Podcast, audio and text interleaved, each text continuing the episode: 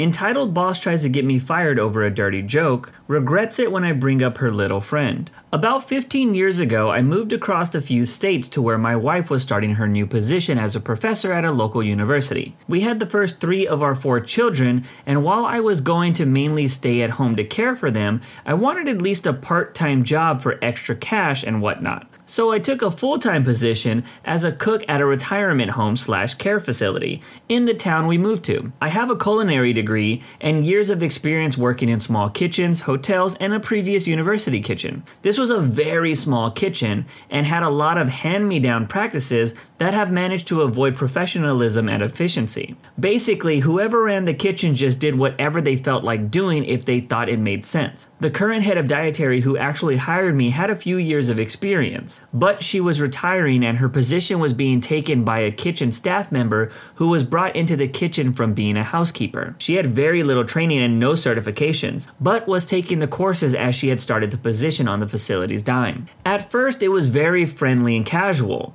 We all got along fair enough. It was my new supervisor, boss, me, the main cook, Queen, who had plenty of experience in small town kitchens, and an ex-truck driver, King, who had no experience but could follow directions and sort of assemble the meals as directed. Our facility director, Big Boss, ran the entire place in all departments. I had a habit of maintaining a professional demeanor whenever I worked, until I could test the atmosphere and relax into whatever environment turned out to be. I learned from this incident not to do that and will always maintain a professional face at work, no matter how relaxed it is, because of this incident. After some months in the position, all was mostly fine, but boss had some issues with the way I performed my task. I used pretty standard practices for preparing, cooking, and expediting meals that she was unfamiliar with. An example would be prepping meals components during downtime as residents of the facility would come in to be fed. She was used to just standing at the window waiting for nurses to come up and give the name of the resident, then as the aides cleaned up, she rushed to prepare the lunch. I would come up to the window when a nurse approached, but otherwise be prepping food to go into the oven slash stovetops for the impending lunch hour, or prepping food for the next day's meals. This not only managed time better,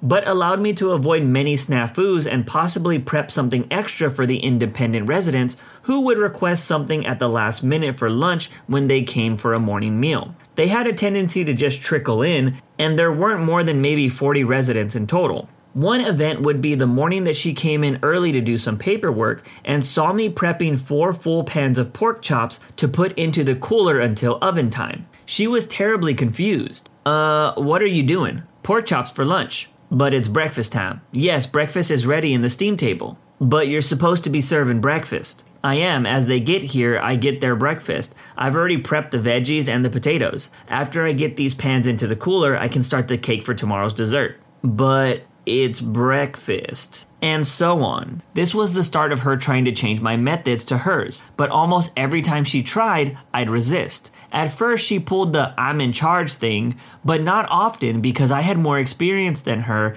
and I could explain how my method was standard practice or made more sense than hers. She never had a reasonable explanation that what I was doing shouldn't be done other than I don't like it. Really, she had some ridiculous ideas about how to cook. A few times she would involve the facility head, Big Boss, and I'd get to work to be told that I needed to go talk to her. Every single time I managed to defend what I was doing and get an agreement from Big Boss that what I was doing was professional and acceptable. More than a handful of times, I demonstrated how things boss expected of me not only weren't efficient, but sometimes skirted or even violated serve safe and food handling safety. A big one was she would be angry that she now had to bend over to lift out meat out of the boxes on the bottom shelf, instead of the second shelf where she had them previously. Above the shelf were the boxes of lettuce and other raw veggies. Usually I would be told to continue what I was doing and Big Boss would talk to Boss, who would stare daggers at me for the rest of the shift. This went on for months until Boss thought she could finally get rid of me through some shenanigans. One day I was called into Boss's office towards the end of my shift and she said that we needed to go talk to Big Boss. We go together and Big Boss tells me that Boss has brought to my attention my unprofessional behavior in the kitchen.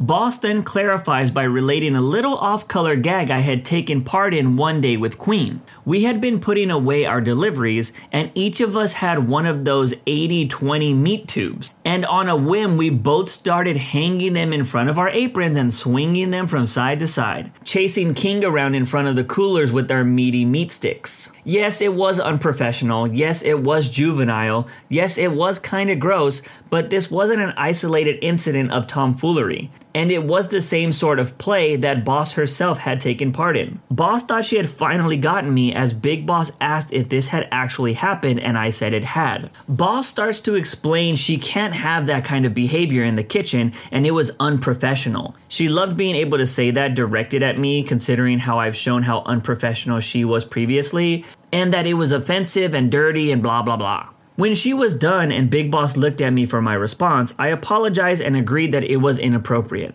and I should have known better, but I also explained that I never made an off-color joke, began an off-color discussion, or took part in any behavior considered unprofessional until I had seen that it was commonplace in the kitchen. I waited to gauge the environment first until I saw how they conducted themselves in their kitchen. After I saw what they considered acceptable, I took part. I also explained that it was actually Boss who first made me aware that they regularly engaged in this off-color topics and behavior. And only after she wandered into that territory did I feel comfortable enough to go there myself. I then apologized and said that it wouldn't happen again, but that everyone, including Boss, should be held to the same expectation. Boss immediately snapped, "What did I do that made you think it was okay to be so offensive?" Which was a huge mistake on her part. "Boss, who is Henry?" At this point, she clammed up. Her eyes grew wide as she turned so red it was kind of scary. Big Boss looks at Boss in confusion, and Boss just looks back and forth between us in panic. I begin to explain that Henry is Boss's vibrating toy. I know this because on my second day in the kitchen, the dishwashing machine was, like it was quite often, being repaired because it had broken down again. The repairman was this guy that Boss and Queen kept staring at and giggling about. Queen jokes that she thinks Boss is sabotaging the machine so that this guy will have to come repair it again. At one point, he goes out to his truck and Queen tells Boss she should just go for it, asking him out or whatever. And Boss declines, smiling and giggling. "Looks like I'll have a date with Henry tonight." Queen chuckles and I ask who Henry is. Queen tells me it's Boss's special friend, and Boss finishes by explaining, "He's big and red and has multiple vibration settings. He even wiggles too." I laughed and she continued saying something like, "A girl's gotta do what a girl's gotta do, even if she has to keep buying batteries." I go on to explain that Queen can confirm this and that there are probably other instances where others were present where Boss was engaging in similar discussions or taking part in similar joking around. Big Boss is looking at Boss for a rebuttal, but Boss is still standing there shuffling her feet, sweating bullets. Big Boss thanks me for being frank and that from this point moving forward, none of this behavior is acceptable from anyone, and excuses me to finish my shift as Boss stays behind to presumably get reamed. There were a few instances of us butting heads along the same lines as before, but she didn't talk to me much after. I ended up moving on a couple of months after this, but let me know. Am I the jerk? Oh man, do I have so many stories like this one the O P just talked about here. I used to work in an automotive factory surrounded by nothing but men. You could only assume the type of shenanigans that happened. But I will always say that getting instant karma on a supervisor is always the best feeling. I actually worked with an engineer aide that had a lot of pull in the company because he was a good worker, but he was also very vulgar on the floor around non-supervisor type people. We often went back and forth about life and how we viewed things. He was one of those work is work types and you should do your job no matter what. I am of the mind that if you get paid to do a certain job and your job constantly expects you to do more than your coworkers, you should be compensated for it. Well, one day during a safety meeting, the safety guy had taken a bunch of pictures of no-nos around the campus and wanted us to call them out. Well, one of these photos just so happened to have my backpack on the top of a console, and it was called out by this engineering aide. Everyone knew it was my bag, and of course I just had a bunch of eyes on me during the meeting. Well, moments later, I got my chance to strike back because during the discussion of cleanup procedures, I mentioned Who is responsible for cleanup when an engine is taken in and out of the stand? Because there's this one particular stand that is always messy and has leaks, but it never seems to be cleaned up. This stand just so happened to be one of this engineer aid's stands. The safety guy says that is the job of the people that remove and install the engine. And everyone in the room just starts giggling like school children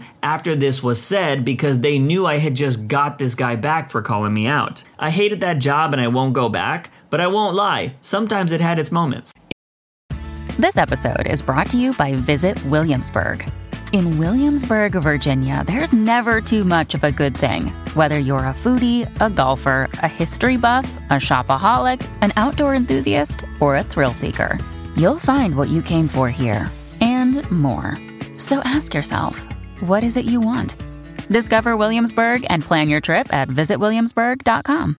Mom deserves the best, and there's no better place to shop for Mother's Day than Whole Foods Market. They're your destination for unbeatable savings, from premium gifts to show-stopping flowers and irresistible desserts. Start by saving thirty-three percent with Prime on all body care and candles. Then get a fifteen-stem bunch of tulips for just nine ninety-nine each with Prime. Round out Mom's menu with festive rosé, irresistible berry chantilly cake, and more special treats. Come celebrate Mother's Day at Whole Foods Market. Entitled boss demands that I do what she says, so I end up destroying the whole business in the process. A little backstory. I used to run a medium-ish sized forty-room hotel down in Florida for a couple of years not that long ago. The hotel was a couple of old neighboring beach apartment motels bought by a foreign investor and then extensively renovated into a single modern boutique hotel. The location was amazing for this type of business. Before the pandemic, it was indeed a prime piece of property. The property manager that ran it at the time built the hotel up with the idea of a place people would really be happy to return to, especially considering that the person who had run the place at first, an ex-girlfriend of the owner, had chased all the old motel guests off. Apparently, and I quote one of the former guests here, "We don't want your kind here." She told people, meaning old generational, mainly middle-class Americans from the Midwest, spending their family vacations down in Florida every year for decades. Also backtracking a bit to a point that's rather important for the story, the owner is not a nice person, nor had he ever worked in or run a hospitality business. His main line of business is retail, abroad. And he is a self-absorbed, entitled narcissist with an attitude. He had constantly meddled, making incredibly foolish and downright harmful decisions during the renovations, and then forcing the property manager to carry them out. She was smart and competent enough to usually find a hard workaround, but sometimes he insisted further. Things weren't smooth.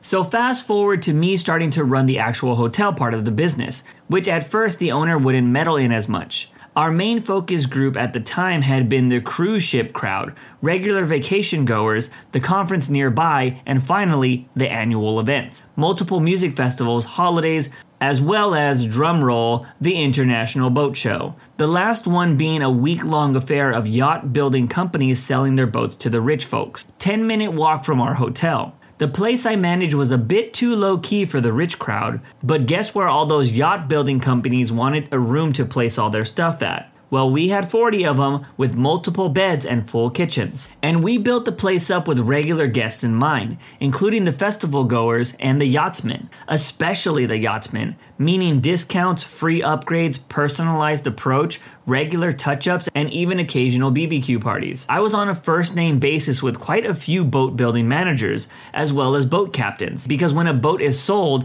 they often stay around, get repaired, and the crew has to stay somewhere, and our little place was known in the circles as a good place for them. I had made it my goal to make it attractive for the target audience. I'm a firm believer in the hospitality business being run with clients in mind, not the profit. So we had an amazing year of building up connections and making the place really nice to a few very specific circles. And then the pandemic hit. The hotel was almost empty for half a year. Had to furlough most of our staff for a while. Eventually the pandemic was sort of forgotten about, at least in Florida. Cruise ships hadn't come back, but the regular vacation goers had, in mass, so we got very busy very fast. However, the owner wasn't thrilled with me hiring a new front desk receptionist. Why bother if I myself could do the job as well, right? Make housekeepers, we had two of them total for the entire place, do laundry as well, get the property manager to do accounting too.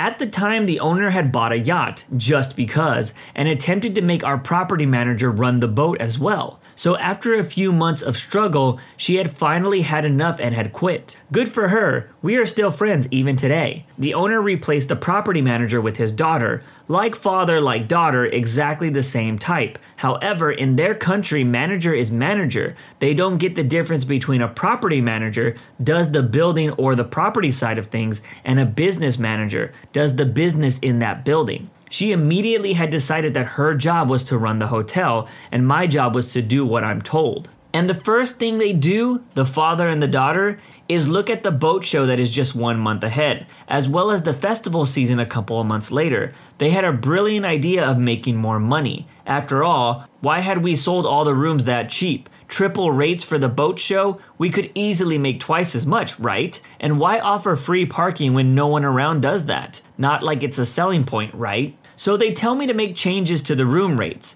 on existing reservations and to start charging for the parking on reservations that were made with the free parking listed. And above all, charge more for the boat show. On the rooms that had been sold a year ago, mostly face-to-face when people were checking out after the last show. And it was apparently up to me to call them and let them know that they had raised the rates by fifty percent. Oh, and that the parking for the show is now one hundred dollars per vehicle. I was not happy with the idea, to say the least. For whatever reason, I had assumed that this is not how things are done in the U S, even down in Florida, despite the infamous Florida man. Nor I felt comfortable calling people, most of whom I knew, to tell them this banger of an idea. So I had fought against this decision as hard as I could. I came up with the various reasons as to why we should not do it, point out how we run the place, and argued the point of reputation. The owner hadn't listened and said, "I hear you, but trust my business acumen. After all, I have millions."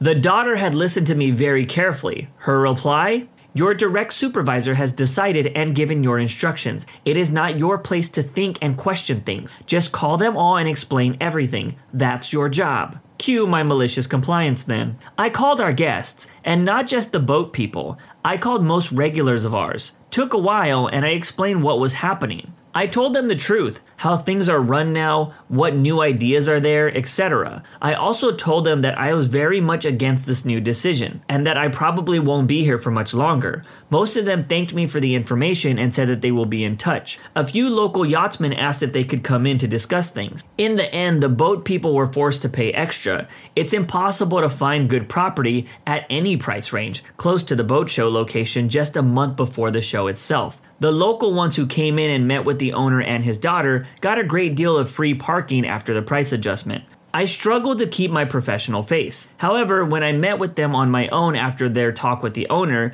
and when I talked with the other regulars over the phone, almost all of them thanked me for my efforts and told me that they will not be back. Neither would anyone they know. Also, if I go to a new place, would I please let them know so they could go there too? Well, that very week, I gave the owner's daughter my notice, left just before the show began, letting her be the one dealing with the crap storm, since she insisted on being the boss so much. From what I hear, she hadn't managed at all. Right now, the place is run by some shady management company that just doesn't care, with the daughter supposedly running the front desk. No one is answering any calls or checking emails. Reviews plummeted. They hadn't even renewed their licenses or paid booking dot com or Expedia fees, who are now threatening legal action. And apparently, the owner and his daughter blame me and the property manager for everything, since it was our leaving that screwed them over. But let me know. Am I the jerk? Never trust nepotism hires. They are by far some of the worst people to work with because nine out of ten times they come in with a sense of entitlement. I used to work with a bunch of people that had family in the company, and a majority of the time they just outright sucked as coworkers. So it's hard to trust someone who has been given a position that others have had to work for. This O P story is a perfect example of why you should always be worried of working for a place that puts family in positions of power and puts profits over customers. I think I found someone who's a better match for me than my boyfriend. I'm writing this on a throwaway for obvious reasons. I love my boyfriend. We've only been dating recently. He's your tough and wise guy who doesn't always get mushy with his feelings. I think that's my problem. He's not very often verbally expressive with his love for me. He doesn't always reassure me verbally. We're doing the long distance thing right now, so options are limited. Just basically, he's not verbally expressive in many ways, but my love language is words of affirmation and I need it from him. I do think that he's just different from me, but expresses he cares in other ways. He's away for a while doing military work, but he'll be back soon. I'm definitely talking to him about this because I still want to be with him and I think we can fix it.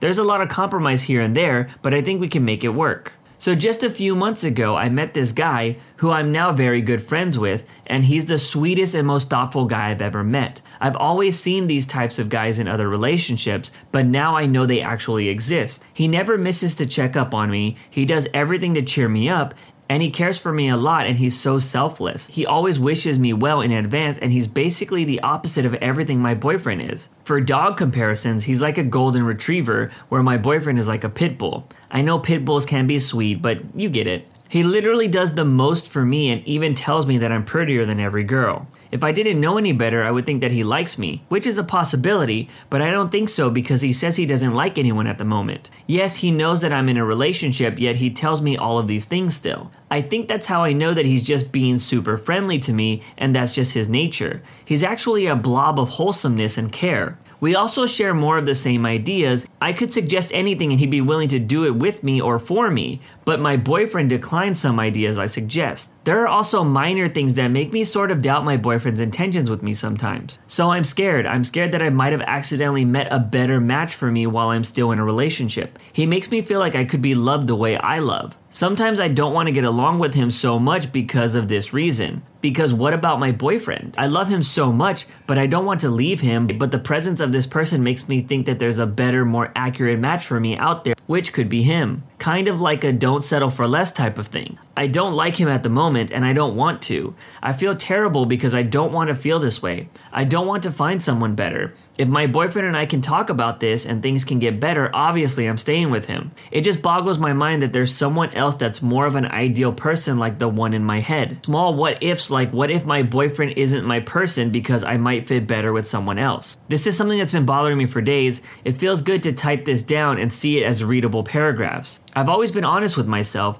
but these might be harsh truths that I'm scared to face after all. But let me know, am I the jerk? I don't think the O P is a bad person here. I feel like these are just human emotions. As long as she doesn't act on these feelings, she should be fine. But I know when I was in a relationship, I met plenty of women that I thought would be a better fit for me in the long run, and with the way the relationship played out, it might have been a smart move to give some of them a chance. But that's in hindsight. But as for this perfect guy, it is possible that he does have a thing for the O P, but I could also say that I used to have a friend that I did similar things for. I mean, I didn't go around saying that she was the most beautiful girl out of them all, because I feel that's a bit much when you're not with someone. But I did treat her like a ride or die, so it is possible, no matter what some people might say, for men and women to just be friends. That's it for today's video. If you want to make sure you don't miss out on any content, hit that subscribe button and make sure you hit that bell to turn on notifications. If you want to finish listening to all those stories, use the playlist at the top of the description. And if you're someone who live streams and needs copyright-free music, check out the Cream of the Crop music by searching Cream of the Stream on Spotify or whatever music platform you choose.